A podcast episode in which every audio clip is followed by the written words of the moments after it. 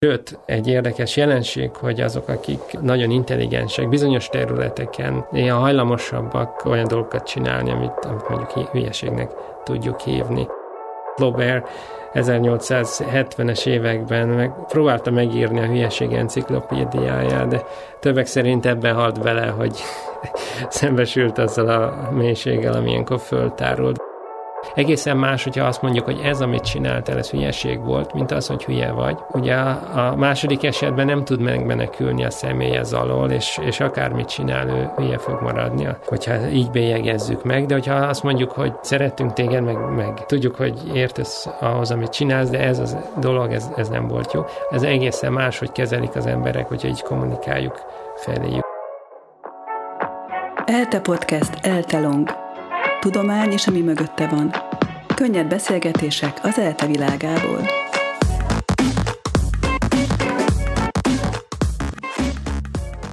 Nagy szeretettel köszöntöm az Eltelong hallgatóit, sziasztok!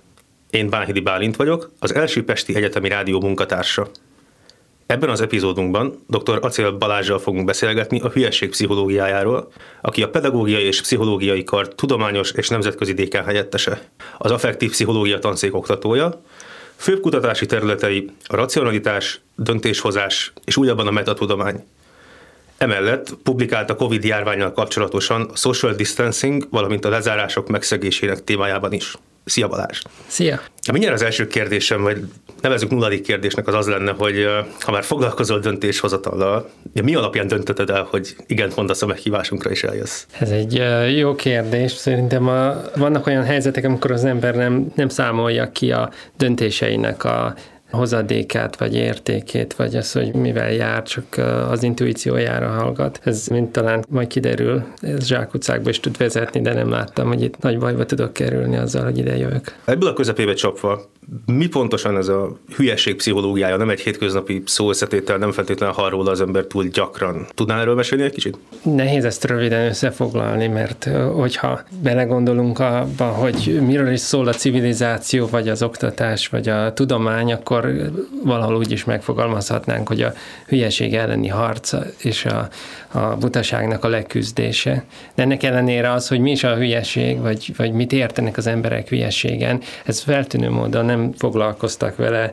egészen sokáig, csak elvétve jött elő a téma, mint egy ilyen tudományos kérdés, hogy, hogy miről is van szó. Természetesen elkezdett izgatni, hogy hogy lehet, hogy, hogy valami ennyire része a mindennapi életünknek, hányszor mondjuk azt valamire, hogy hülyeség, vagy gondoljuk valamire, hogy hülyeség, vagy azért nem csinálunk meg valamit, mert hogy hülyeségnek gondoljuk. Most ezt a szót használom, mert ez a legjobb leírója. De az, hogy az emberek mit értenek azon, a, hogy hülyeség, amikor ezt a szót használják, vagy, vagy egyet értenek-e, hogy ugyanarra a dologra mondják, hogy hülyeség, ez, ez, ez pszichológusnak egy egy érdekes kérdés, és ez nem csak egy intellektuális kérdés szerintem, hanem ez kicsit arról is szól, hogy hogyan élnek az emberek, és hogy, hogy merre fele megy a világ, ilyesmi. Tehát bizonyos értelemben akkor a, a hülyeség egy társas jelenség is? Az biztos, hogy a hülyeség egy szó, amit, ez egy nem tudományos szó, amit használunk a hétköznapokban. A mi kutatásunk arról szólt, hogy megfejtsük, hogy mit értenek az emberek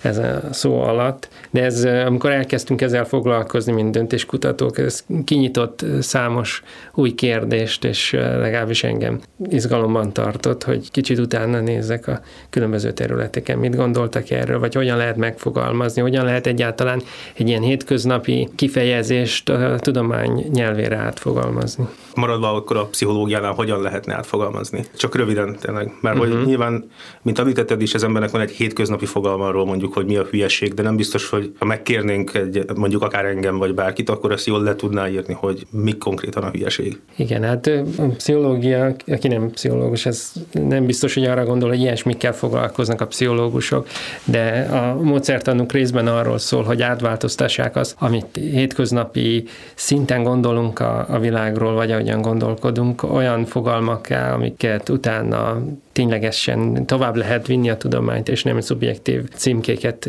teszünk rá nem mennék bele a, ennek a módszertanába, de az egyik meglepő dolog számunkra az volt, hogy az emberek rendkívül módon egyetértenek abban, hogy mi hülyeség és mi nem. Ez már fölveti azt a meglátást, hogy van bennünk valami, ami folyamatosan értékeljük azt, hogy mit csinálunk, mit csinálhatunk, mások mit csinálnak, és van egyfajta mérce, ami mentén ezeket kiértékeljük, és hogyha most így is el lehet képzelni, hogyha egy, egy bizonyos ponton túl megy ez a mutató, akkor ezeket hülyeségnek címkézzük. Ez egy érdekes dolog, hogy kultúrtörténetben mennyire része a hülyeség való foglalkozás hülyeség elleni küzdelem. Amikor utána néztem, akkor találtam meg, hogy már foglalkoztak korábban ezzel, például Flaubert 1870-es években meg, próbálta megírni a hülyeség enciklopédiáját, de többek szerint ebben halt bele, hogy szembesült azzal a mélységgel, ami föltárult, vagy, vagy találtunk egy könyvet Walter Pitkintől 1934-ben egy bevezetés a hülyeségbe, 500 oldalnál megállt, amikor csak a bevezetés sikerült befejeznie.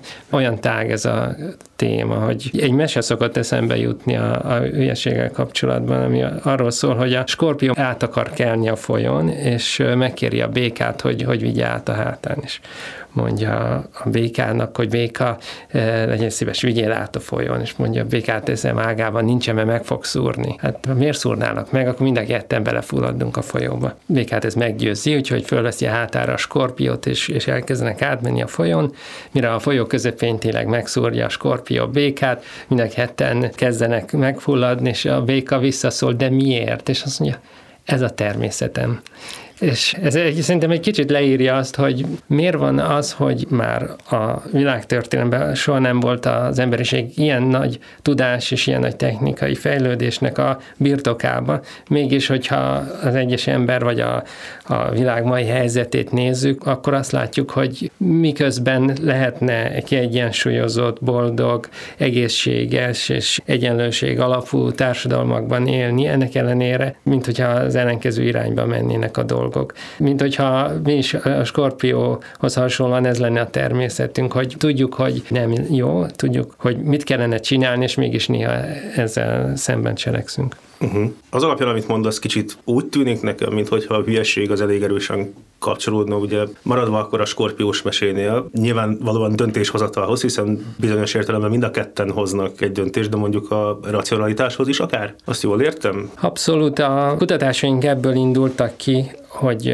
a döntéshozási torzításokkal foglalkozunk, ami azt jelenti, hogy bár hibázunk a döntéseinkben, de az elmúlt évtizedeknek a pszichológiai kutatásai azt mutatták meg, hogy ezek a döntések szisztematikusak. Tehát nem csak össze-vissza hibázgatunk a döntéseinkkel, hanem ezekben nagyon szép mintázatokat lehet látni, és bizonyos helyzetekben prediktálható az, hogy az emberek hogyan fognak viselkedni, és milyen hibákat követnek el. Jó példa mondjuk a úgynevezett elsüllyedt költségnek a torzítása, ami azt jelenti, hogy ha valamire időt vagy pénzt szánunk már, akkor hajlandóak vagyunk még több időt és még több pénzt szánni, akkor is, hogyha valami alternatív lehetőség sokkal jobban megérné nekünk, de már annyit beleinvestáltunk. Ez az úgynevezett elsüllyedt költség, vagyis az, amire racionálisan, amilyen pénzt vagy időt már egyszer elköltöttünk, azt nem tudjuk megmenteni, és az teljesen irracionális, hogy még több pénzt vagy még több időt költünk. Tehát mondjuk projektekbe belekezdünk, és azért nem szállunk ki, mert már három évet csináljuk,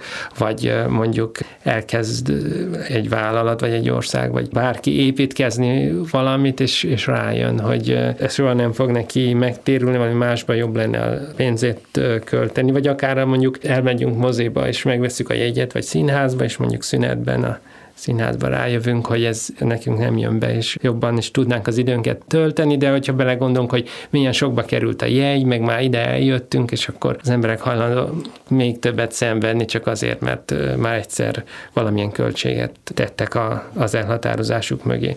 Ez is hasonló döntési torzítások, amikkel foglalkoztunk, és ez egyik, amit mondhatunk ezekre, hogy hülyeség ilyet csinálni, és hát egy kicsit ez indított el olyan irányba, hogy megnézzük, hogy hétköznapokban mi az a mérce, ami mentén az emberek eh, címkézik a, viselkedést, vagy a döntéseket, és ezeket hogy, hogyan tudjuk átfordítani a tudomány nyelvére. A kettővel előbbi kérdésre válaszol, hogy mi is a, a, a tudomány számára a hülyeség. Azt eh, találtuk, hogy három egészen más dologra használják a hülyeség címszót az emberek. Tehát ezt úgy kell elképzelni, van egy szó, ami szakmailag igazából három szót kellene rá használnunk, ami ilyen szavakat mi, mi most használunk. Az egyik az a magabiztos tudatlanság kategória. Tehát ha valaki olyat csinál, amihez igazából hozzá kellene érteni, vagy kellene tapasztalatának lennie, mégis úgy áll neki, mint hogyha meg lenne ez a tudása, és ilyenkor gyakran fut bele olyan helyzetekbe, amiket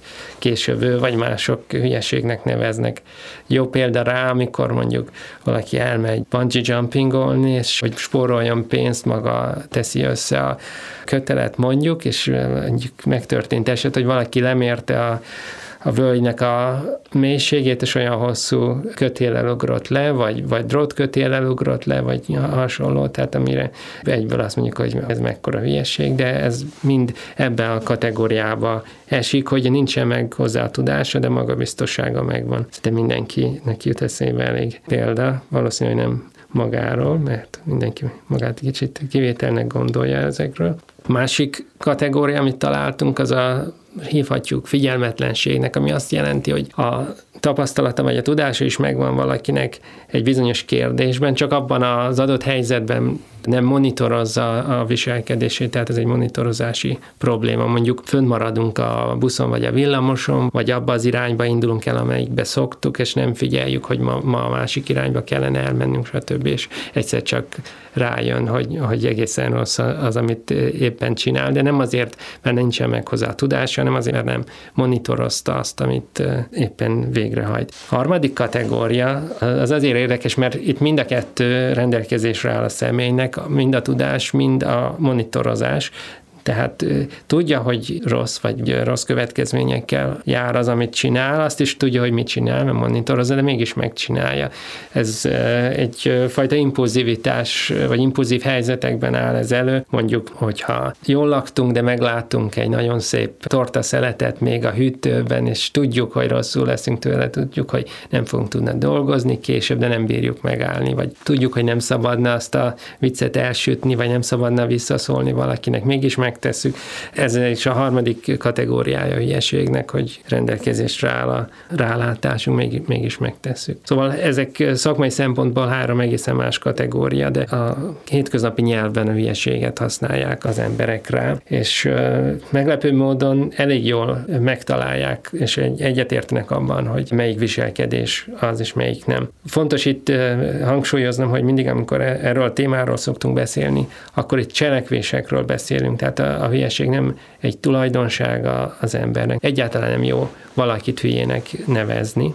Sőt, ez kérdést is felerősíti, hogy a nyelv, amit használunk, az mennyire hat arra, hogy mások hogyan fognak viselkedni. Egészen más, hogyha azt mondjuk, hogy ez, amit csináltál, ez hülyeség volt, mint az, hogy hülye vagy. Ugye a második esetben nem tud megmenekülni a személy az alól, és, és akármit csinál, ő hülye fog maradni, hogyha így bélyegezzük meg, de hogyha azt mondjuk, hogy szeretünk téged, meg, meg tudjuk, hogy értesz ahhoz, amit csinálsz, de ez a dolog, ez, ez nem volt jó. Ez egészen más, hogy kezelik az emberek, hogyha így kommunikáljuk feléjük. Tehát amiket mi kutattunk, ott is viselkedésekről, egyes eseményekről van itt szó, és ez kapcsolódik egy nagyon erős másik tulajdonsága ahhoz ennek a témakörnek, mégpedig ahhoz, hogy azt gondolnánk, elsőre, hogy ha valaki intelligens és művelt, és mondjuk akár tudós is, akkor ő mentes lesz ezektől a hülyeségektől, mert neki megvan hozzá a tudása. Éppen ez a az egyik érdekessége a, a hülyeség témakörnek, hogy nem ad immunitást a hülyeségtől az,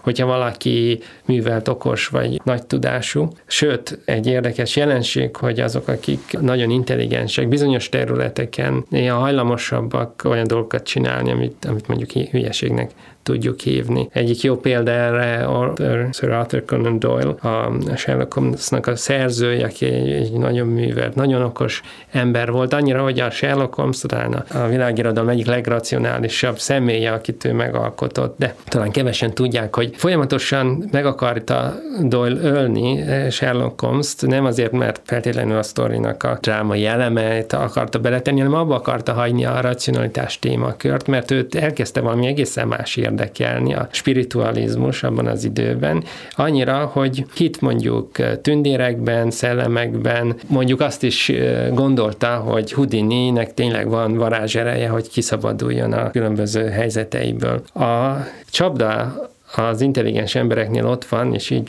Doyle-nál is ott volt, hogy hozhattak neki bármilyen ellenérvet, hogy hogy lehetne ez. Az ő nagyon komplex gondolkodásával mindig tudott gyártani egy védekezést, egy, egy ellenérvet. Tehát mondjuk azt mondták, hogy Houdini maga beismerte, hogy trükköket használ, akkor erre az volt az ő válasza, hogy na persze, hogy azt mondja, hogyha beismerné, hogy varázsol, akkor a szakmában ezt túl olcsó megoldásnak gondolnák, és azt gondolnák, hogy, hogy így könnyű, de azt mondja, hogy ő, ő a saját technikájával szabadul ki, úgy sokkal nagyobb lesz az ő bűvköre. Tehát ő ezt hiába a Szudin is mondhatja, hogy ő nem varázsol, azt sem fogja őt eltéríteni attól, hogy tényleg léteznek varázserők a, a világban. Tehát ez csak egy példa arra, hogy az intelligencia egyáltalán nem a hülyeséggel szemben, sőt, maga a racionalitás sem feltétlenül az, és ugye az az oktatási rendszer vagy tudomány, tudományos világlátás, amiben élünk és amit csinálunk, az mondjuk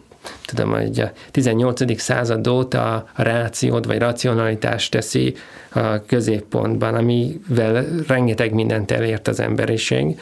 Viszont van egy nagy hiányossága is ennek, és ez az, talán a, a hülyeséghez eléggé kapcsolódik, mégpedig az, hogy a racionalitás azt jelenti, hogy a rendelkezésünkre álló eszközöket a legnagyobb hatékonysággal tudjuk-e felhasználni, a legnagyobb előnyt tudjuk-e magunknak szerezni, jól ki tudjuk-e használni a, a helyzet adta lehetőségeket. És ezt bizonyítottan ugye az emberiség elég jó kihasználta, a természetet megzavolázta, és a legnagyobb hasznokat húzza ki, de ez nem biztos, hogy egy bölcs viselkedés is, tehát ami racionális, nem biztos, hogy bölcs, olyan olyan tekintetben, hogy mondjuk, ha veszünk egy példát, a, a tengeri halászat, amiben, ha megnézzük, hogy a technika hogyan fejlődött, és mekkora hatékonysággal tud már az emberiség halászni, akkor tapsolhatunk, hogy milyen ügyesek vagyunk, mert most már elképesztő tonnányi halakat tud egy hajó egyszerre kihozni, nagyon kevés ember kell hozzá, óriási halászati ipart fejlesztett ki, és a többi.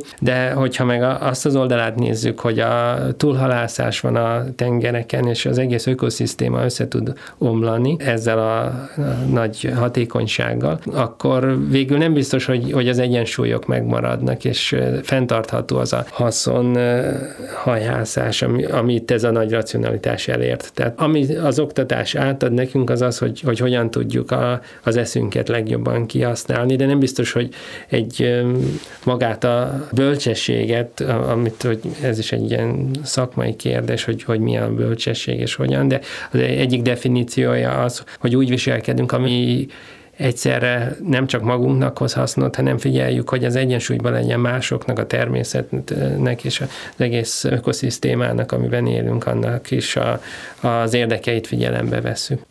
Az jutott eszembe. És aztán lehet, hogy rosszul gondolom, de talán csak felvetném, mert hogy nem, nem volt számomra egyértelmű az elmondásod alapján az, az merült föl bennem, és, és lehet, hogy aztán, aztán tényleg rossz, rossz lesz a gondolat, vagy nem tudom, hogy a példa, de hogy az első költség gyakorlatilag az időben is megtört, mármint hogy nem csak pénzben gyakorlatilag, hanem idővel is megtörténhet ez? Mármint hogy, hogy ugye mondtad Doyle példáját, ugye, hogy az merült fel bennem, hogy nem lehet-e az, hogy ugye olyan sokáig hitt a misztikumban, a tündérekben, a varázslásban, hogy ő érezte, hogy már olyan sok ideje hitt ebben, hogy csak azért is fönn kell tartania ezt a, ezt a hitet, mert már annyi időt ebbe gyakorlatilag beleölt. És akár ugyanez mondjuk uh-huh. halászatnál, vagy amikor mondjuk így, hogy jobban elszalad velünk a racionalitás által hajtott technológiai fejlődés, mint ahogy az optimális lenne mondjuk a környezet, meg az emberiség harmonikus együttélése számára, hogy egyszerűen olyan régóta és annyira csináljuk, hogy egyszerűen nem, nem feltétlenül látunk alternatívát, hogy mit lehetne tenni, és valahol ez is esetleg ilyen csak ugye nem egyéni szinten talán, hanem... Igen, hát biztos, hogy ez is közrejátszhatott, hogy, hogy ezzel már sok időt töltött, viszont az is, hogy ugye itt más pszichológiai hatások is közrejátszanak, hogyha valaki valami mellett nagyon markásan elköteleződik, akkor hajlamos belekerülni abba a spirálba, hogy utána azt próbálja védeni, és, és ahhoz ragaszkodik később, nagy veszteségnek gondolja, hogyha beismerné bizonyos hibáit, és a többi. Ez is visszakapcsolódik a, ez a bölcsesség vagy, vagy hülyeség kérdéséhez, de, ugyanúgy a, a téves intuíciókhoz is, hogy, hogy az egyik legjobb ellenszer a döntési torzításokkal szemben, hogyha néha belegondolunk abba, hogy honnan tudhatnám, hogy tévedek. Nem csak a gondolataimnak, hiteimnek, elképzeléseimnek támogató információt keresek a világban, és azokat próbálom fölnagyítani, hanem vagyunk olyan bátrak, hogy fölmerjük tenni ezt a kérdést, hogy, hogy mi van, ha tévedek. Nézzük meg, keresünk olyan információt, ami azt támogatná, hogy, hogy tévedtem. És ez részben a, a, a tudomány, mint egy, az emberiségnek az egyik világhoz való kapcsolódásának a fejlődése is ezt tükrözi, hogy, hogy egyfajta érettséget kell elérni ahhoz, hogy, hogy képesek legyünk és bátrak legyünk szembesülni az elképzeléseinkkel, szemben menő információkkal, nyitottak legyünk a kritikára és a, az ellenérvekre, az adatokat ne szűrjük a, a saját szubjektív céljaink szerint, tehát ez, ez mind összekapcsolódik. Értem, tehát hogy ne, ne akarjunk belelátni mindenbe olyan dolgot, ami minket igazol. Hanem... Hát, és sőt, aktívan próbáljunk uh-huh. megkeresni olyanokat, olyan információkat, amik informálhatnak minket arról, hogy, hogy tévedtünk valamivel kapcsolatban. Értem. Említetted az imént az intuíciót, ez micsoda? Mert erről még nem nagyon uh-huh. esett szó, ha jól emlékszem. Igen. Hát ezek a döntési torzítások, amikről egy kicsi szó már volt, ezeket nem ritkán összekapcsolják az intuícióval, vagy intuitív döntéshozással. Ehhez először is valamit tisztázni kell, hogy mit gondolunk, vagy mit értünk az a kifejezés alatt, hogy intuíció. És az egyik jó megfogalmazása annak, amit a szakmában értünk ezen a címkén, az az, hogy valaki valamit tud, de nem tudja, hogy honnan tudja. Mint mindig egy példa sokkal jobban rávilágít arra, hogy, hogy ez mi lehet. Például, ha azt mondom, hogy kanál, akkor a többes száma kanalak, ugye? Kanál olyas, mint hogy banán, annak a többes száma az bananak, biztos vagyok benne, hogy minden magyar nyelv, nyelv, aki ezt hallgatja, azt mondja, hogy ez biztos, hogy rossz, nem van annak a többes szám, de ha megkérdezem, hogy miért,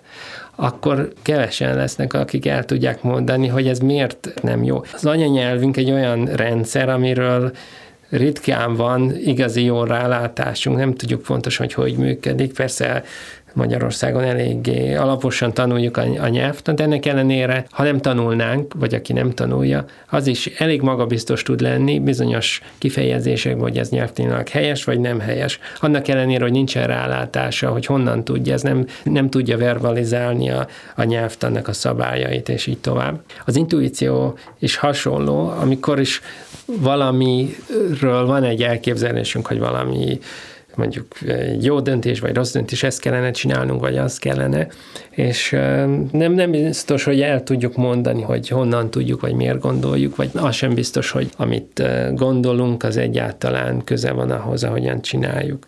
Jó példa a sport, mondjuk valaki eldob egy labdát, és, és látjuk, hogy repül föl. Először ugye azt látjuk, hogy elindul fölfele, aztán jön lefele. Ahhoz, hogy elkapjuk, el kell indulnunk előre, vagy hátra, vagy jobbra, vagy balra. És elég jók vagyunk bizonyos életkor után, hogy elkapjuk a labdát, de hogy honnan tudjuk, hogy előre vagy hátra kell menni attól, amikor látjuk, hogy még csak elindult fölfele, ezt megkérdezték mondjuk baseball játékosoktól, hogy hogyan csinálják, és amiket elmondtak, semmi köze nincsen ahhoz, ahogy ha úgy csinálnák, akkor soha nem tudnák elkapni. Tehát ennek ellenére el tudják mégis kapni a, a labdát, de valamit tudnak, amit nem, nem tudják, hogy honnan tudnak. Ez nagyon sokat segíti a viselkedésünket. Nem tudnánk úgy működni, hogy minden egyes helyzet, minden egyes viselkedésnek a mögötti döntést azt expliciten megpróbáljuk súlyozni, vagy átgondolni, vagy, vagy kiszámolni, hogy mi lenne a jó döntés, de egyszerűen így tudunk funkcionálni, ami egy nagy haszon is, de ugyanakkor a nehézség az az, hogy vannak olyan helyzetek, amikor ugyanannyira magabiztosnak érezzük, hogy tudjuk és jól tudjuk. Ennek ellenére a könnyen kimutatható, hogy teljesen rosszul gondoljuk, vagy tévedünk. Az ilyen beszélgetéseken szoktam vinni egy, egy papírlapot, és hogy, hogy demonstráljam, hogy mekkorákat tud tévedni az intuíció, és, és ha megnézzünk egy mondjuk egy sima A4-es, aminek a vastagsága 0,1 mm, és mondjuk, hogy félbehajtom, teljesen lelapítom, aztán megint félbehajtom, megint félbehajtom. Elképzeljük, hogy teljesen le tudnám lapítani minden alkalommal, és százszor összehajtanám, akkor meg szoktam kérdezni, hogy milyen magas lenne. Mondjuk, na lehet, hogy nagyobbnak kellene, ugye, mint egy A4-es lenni, mert nem tudjuk összehajtani, de most ezektől tekintsünk el. És akkor így szokták mutatni, hogy ekkora, vagy kicsit nagyobb, vagy ilyesmi. A valóság, amit mindenki otthon kiszámolhat, a most ismert univerzum teljes átmérője nem tudom megmondani, hány millió fényévről beszélünk itt, de elképesztő az lenne az a táv. De ekkorát tudunk tévedni a pár centitől az univerzum teljes átmérőig. Az a példa jut eszembe, akkor az is ilyen hasonló ezek szerint, így most világosodik meg bennem, hogyha ugye van, van egy tó, amiben van alga, és az alga az minden másodpercben, tehát megduplázza ugye a saját területét gyakorlatilag a víznek a felszínén, és az a kérdés, hogy ha egy perc alatt tölti be a tavat, akkor mikor volt félig a tó? És ugye 59-nél, és nem sokan gondolják végig, hogy logikusan 59-nél van, hanem mindenki a közepetáján mond valamit. Igen. Akkor akkor viszont, ha jól értem, és ez, ez lehet, hogy itt most pusztán azért merül föl bennem, mert voltak ilyen jellegű tanulmányai mennek, akkor ahhoz lehet talán köze, hogy az exponencialitást nem látja be az ember jól, vagy ez egy része? Hát de mindenféle oka lehet. Itt a közös az, hogy ugyanúgy, mint mondjuk a nyelvtannál van egy erős magabiztossági érzésünk arról, hogy helyes, amit teszünk, vagy gondolunk, de mondjuk itt a legtöbben nem szokták kiszámolni. Ha kiszámolnák, akkor, akkor egész máshol lennének, de úgy, úgy elképzelik, és úgy gondolják, hogy így a úgynevezett lelki szemeikkel azért csak be tudják lőni ezt, és mi hangsúlyozom, hogy ez nagyon sok esetben ez helyes, és mondjuk elképesztően precízek vagyunk mondjuk arcfelismerésben, hangfelismerésben, mozgásos irányításban, annak ellenére, hogy ezekről nincsenek expliciten vagy verbalizálható tudásunk, tehát valaki fölhív, és azt mondja, hogy szia, honnan mondod meg, hogy ki volt az? Tehát ez nem biztos, hogy bárki is verbalizálni tudja, de ez teljesen egyértelmű és magabiztos tud lenni. A fonákia a dolognak az, hogy ezek a példák is mutatják, hogy ugyanannyira lehetünk magabiztosak olyan dolgokban is, ami teljesen eh, hibás vagy, eh, vagy félrevezető. A döntési torzítás kutatás abban segít, hogy ezeket a mintázatokat föl tudjuk ismerni. Tehát azt nem mondom, hogy, hogy minden hibától mentesek vagyunk döntéshozás kutatók, de mondjuk legalább tudjuk, hogy, hogy mi a címké annak a hibának, amit éppen elkövetünk, vagy látjuk a mintákat, de mondjuk ez az elsüllyedt költség egy jó példa, mert kicsit könnyebb elkerülni ezeket a helyzeteket, amikor ráismerünk, hogy, hogy hát azért nem fogok még rákölteni többet, csak mert rákölt költöttem, és érzem, hogy az intuícióm azt mondja, hogy de, de már csomó, milyen sok pénz volt az, amit ráköltöttem, vagy mennyi idő, vagy ezt a projektet nem lehet abba hagyni, mert, mert már mennyit foglalkoztunk vele, de mindig az a kérdés, hogy mi az alternatívája, hogyha mondjuk színház helyett a barátainkkal tudunk időt tölteni, és azt élveznénk, a színházat meg nem, akkor nem számít, hogy mennyit költöttünk rá, mert azt nem nyerjük vissza. Tehát az ember ki tud alakítani egy olyan gondolkodást, amik ezekből a csapdákból, vagy ezekből a mintákból egy kicsit ki tudja húzni, de biztos, hogy az érzés megmarad, hogy hogy valami mégis arra hajt, hogy bemenjünk ebbe a csapdába. De uh-huh. ez a megint a skorpiós, ez a természetünk.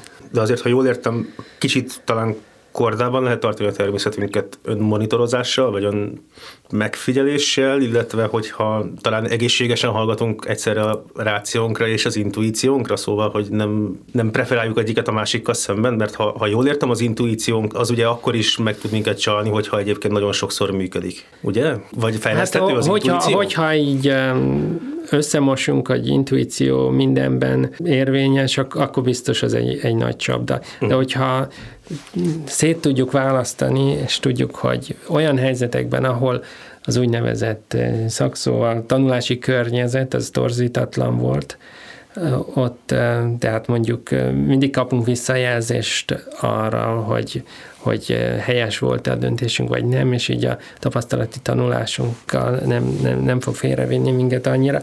Azokban a helyzetekben kevésbé kell félnünk, mint a, ezekben, a, amiket most párat így említettem, de, de van egy jó listája a döntési torzítás helyzeteinek, hogy ezeket e, jobban ismerjük, akkor, akkor ez ad egy kis védelmet e, ezzel kapcsolatban.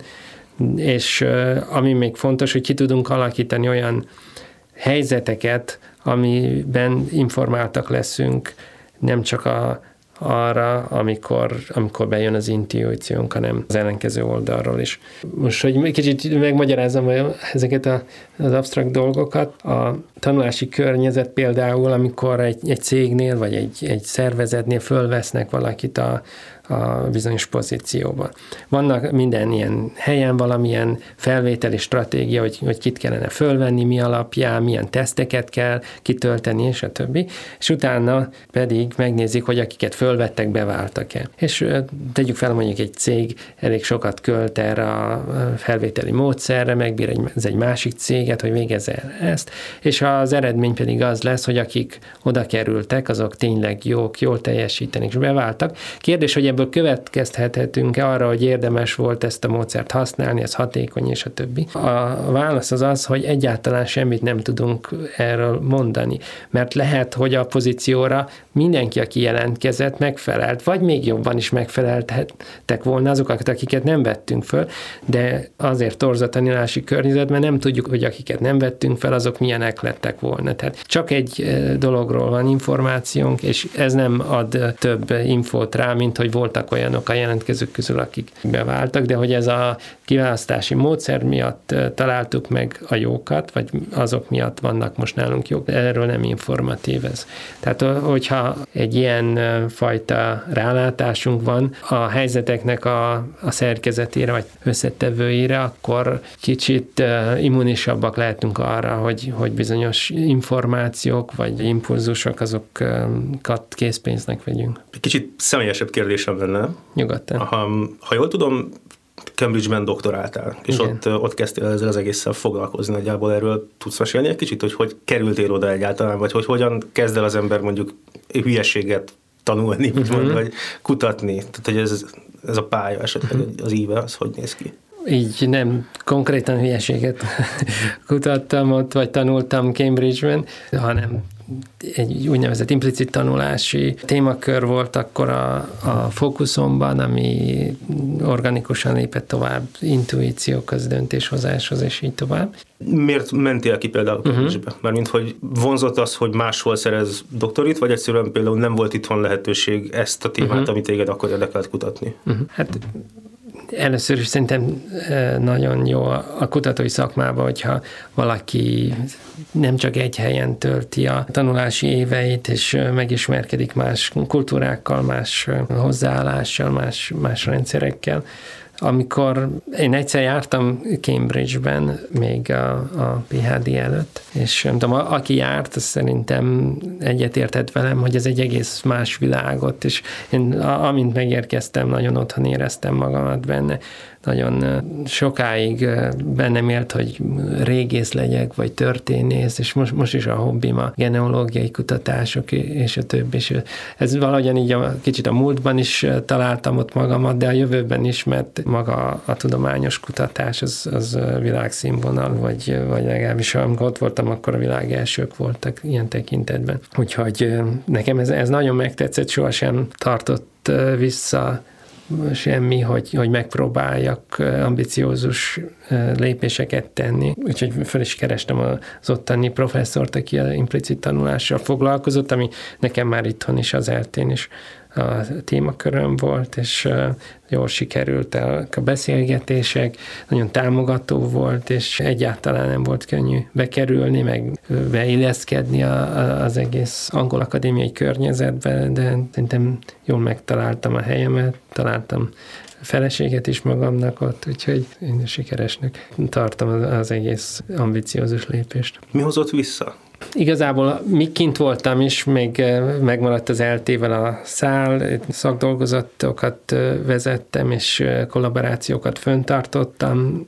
Most is vannak alternatív lehetőségek, de itt nagyon szívesen kutatok, mert van egy szerintem nemzetközi viszonylatban is ritka intellektuális és kreatív közeg, ami nagyon inspiratív tud lenni, és lehet, hogy kicsit a nem is nem elmaradásnak hívnám, hanem inkább az, hogy nem mi vezetjük a világot, az egy kis szabadságot arra, hogy, hogy szabadon lehet gondolkodni akármi, nincsenek bizonyos útmutatók, amik mentén kell a, a, mondjuk a kutatásokat kitalálni, hanem kiléphetünk ezekből a keretekből, és hogyha ezt hozzá tudjuk tenni a munkamorált, és, és a, az ötleteinket véghez is tudjuk vinni, akkor szerintem világra szólóakat lehet alkotni itthonról is, úgyhogy én élvezek itt lenni, meg az eltén is szerintem megvan az a közeg rá, hogy ezeket véghez lehessen vinni. Azt hogy értetted, hogy az, hogy nem mi vezetjük a világot, ugye ezek voltak a szavaid, ez lehetővé teszi azt, hogy kicsit formabontóbban kutasson az ember? Ez... Én egy kicsit így találom a,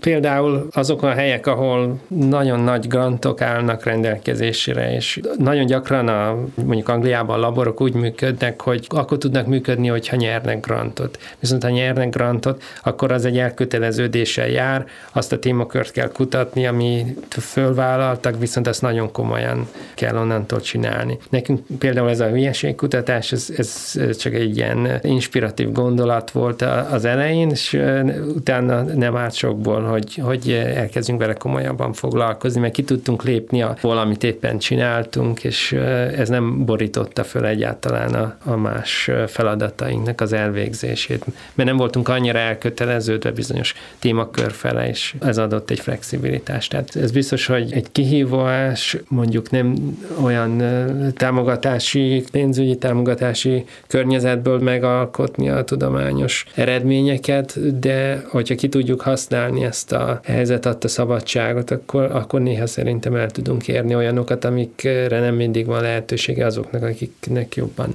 be van a témakörük rögzítve vagy szorítva. Úgy tudom, hogy újabban úgynevezett metatudományjal foglalkozol, kutatsz? Ez mit, már mint van, van talán egy elképzelésem róla, de nem biztos, hogy pontos tudsz erről esetleg mesélni egy kicsit. Akár úgy, hogy ugye a hülyeségkutatásból ez hogyan jön, van-e hozzá köze egyáltalán, vagy, vagy esetleg ez is csak valamilyen formabontóbb kutatási téma esetleg?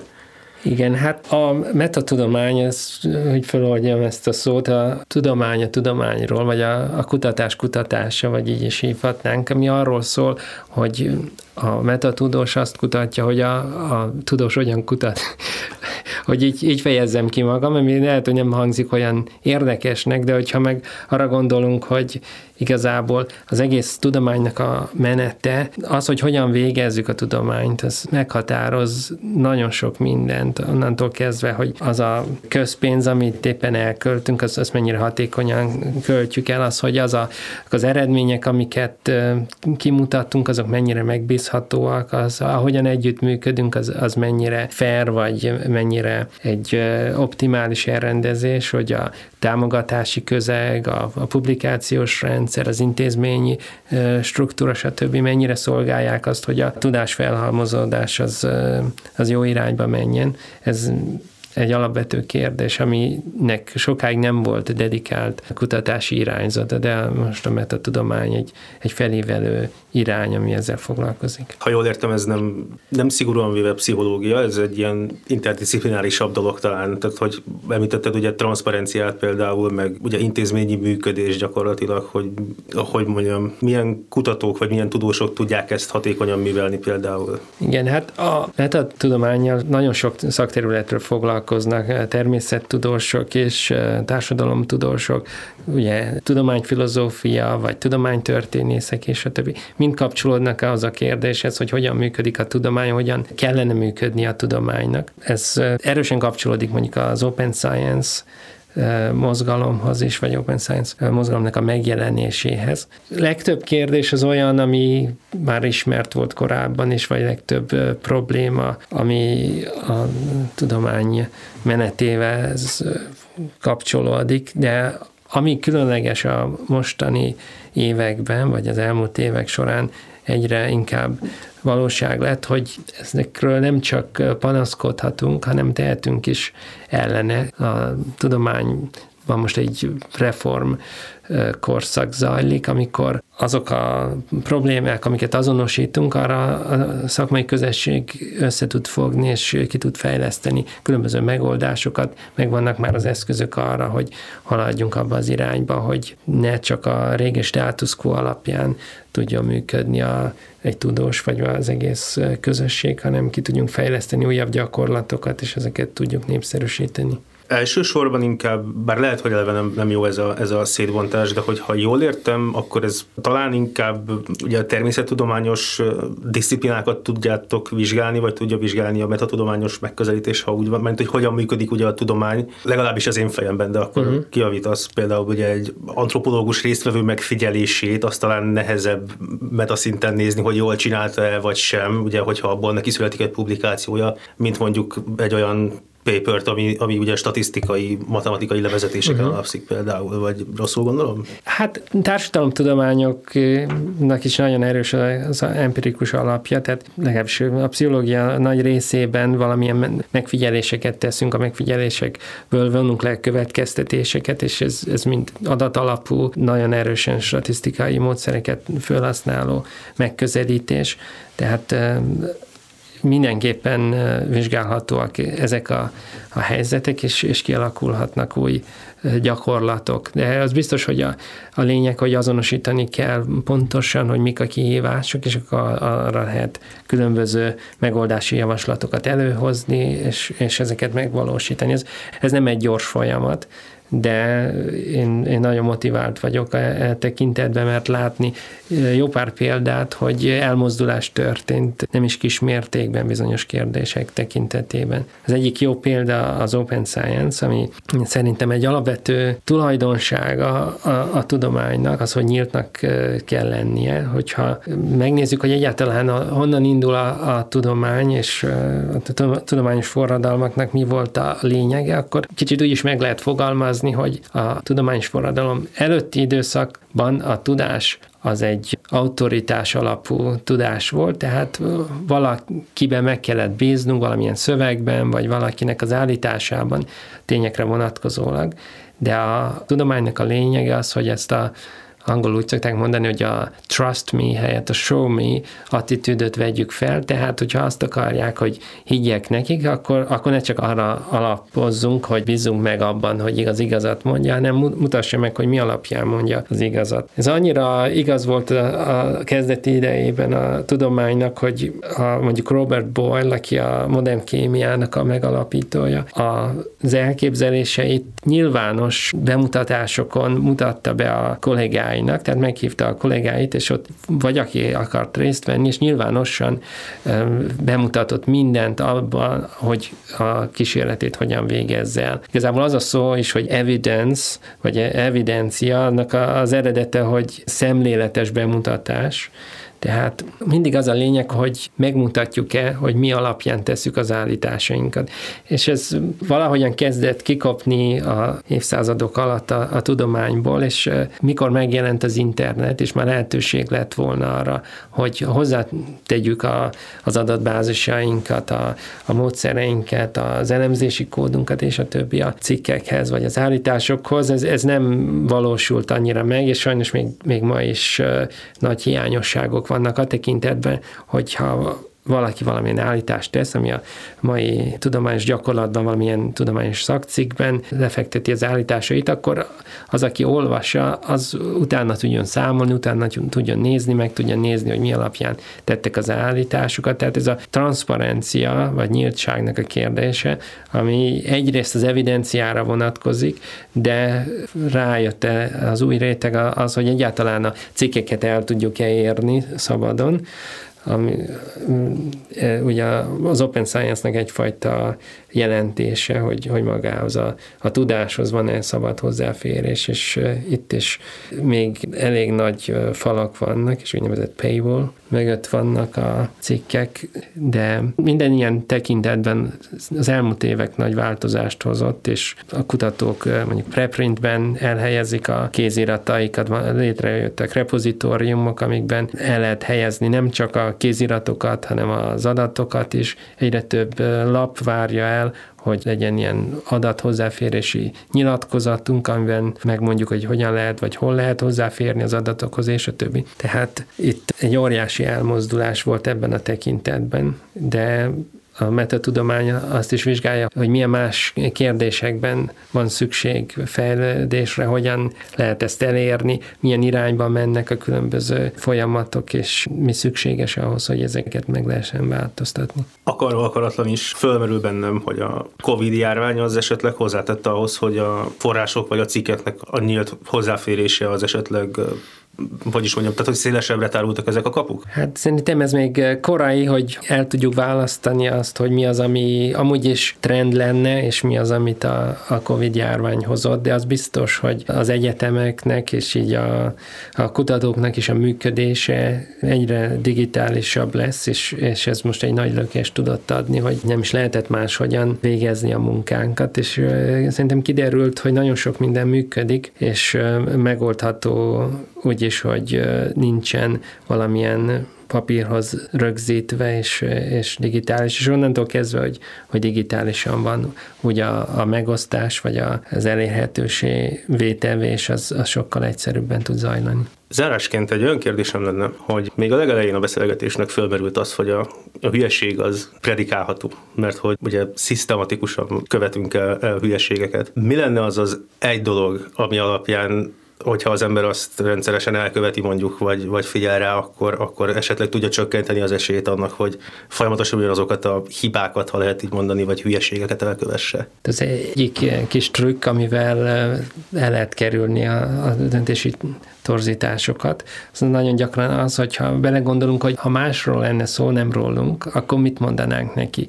Például, ha valaki egy lakás felújításba kezd, akkor jól ismert, hogy, hogy nagyon erős optimista torzítást követel, tehát amikor elgondolja, hogy mennyibe fog kerülni, vagy mennyi időbe, akkor mindenben a minimumot gondolja, és azt gondolja, hogy ez, ez racionális. Viszont, hogyha a szomszédról van szó, és azt mondja, hogy ő két hét alatt az egész egész lakás felújítja, és megmondja, hogy mennyiből ki fogja hozni, akkor nagyon jól tudjuk, hogy ez, ez biztos nem fog így menni, mert minden építkezésnél bejönnek kisebb-nagyobb dolgok, amire nem számítunk, stb. Sokkal racionálisabbak vagyunk, akkor, amikor másról van szó, mint amikor magunkról. Belegondolunk csak abba, hogy mit mondanánk, hogyha más mondaná ezt, akkor lehet, hogy néha egy kicsit ráeszmélünk arra, hogy torzítottuk a valóságot csak azért, mert a saját érdekeink úgy diktálták. Dr. Acél Balázs, köszönöm Köszönöm szépen. Én köszönöm a meghívást. ELTE Podcast ELTE Long. Tudomány és ami mögötte van. Könnyed beszélgetések az ELTE világából.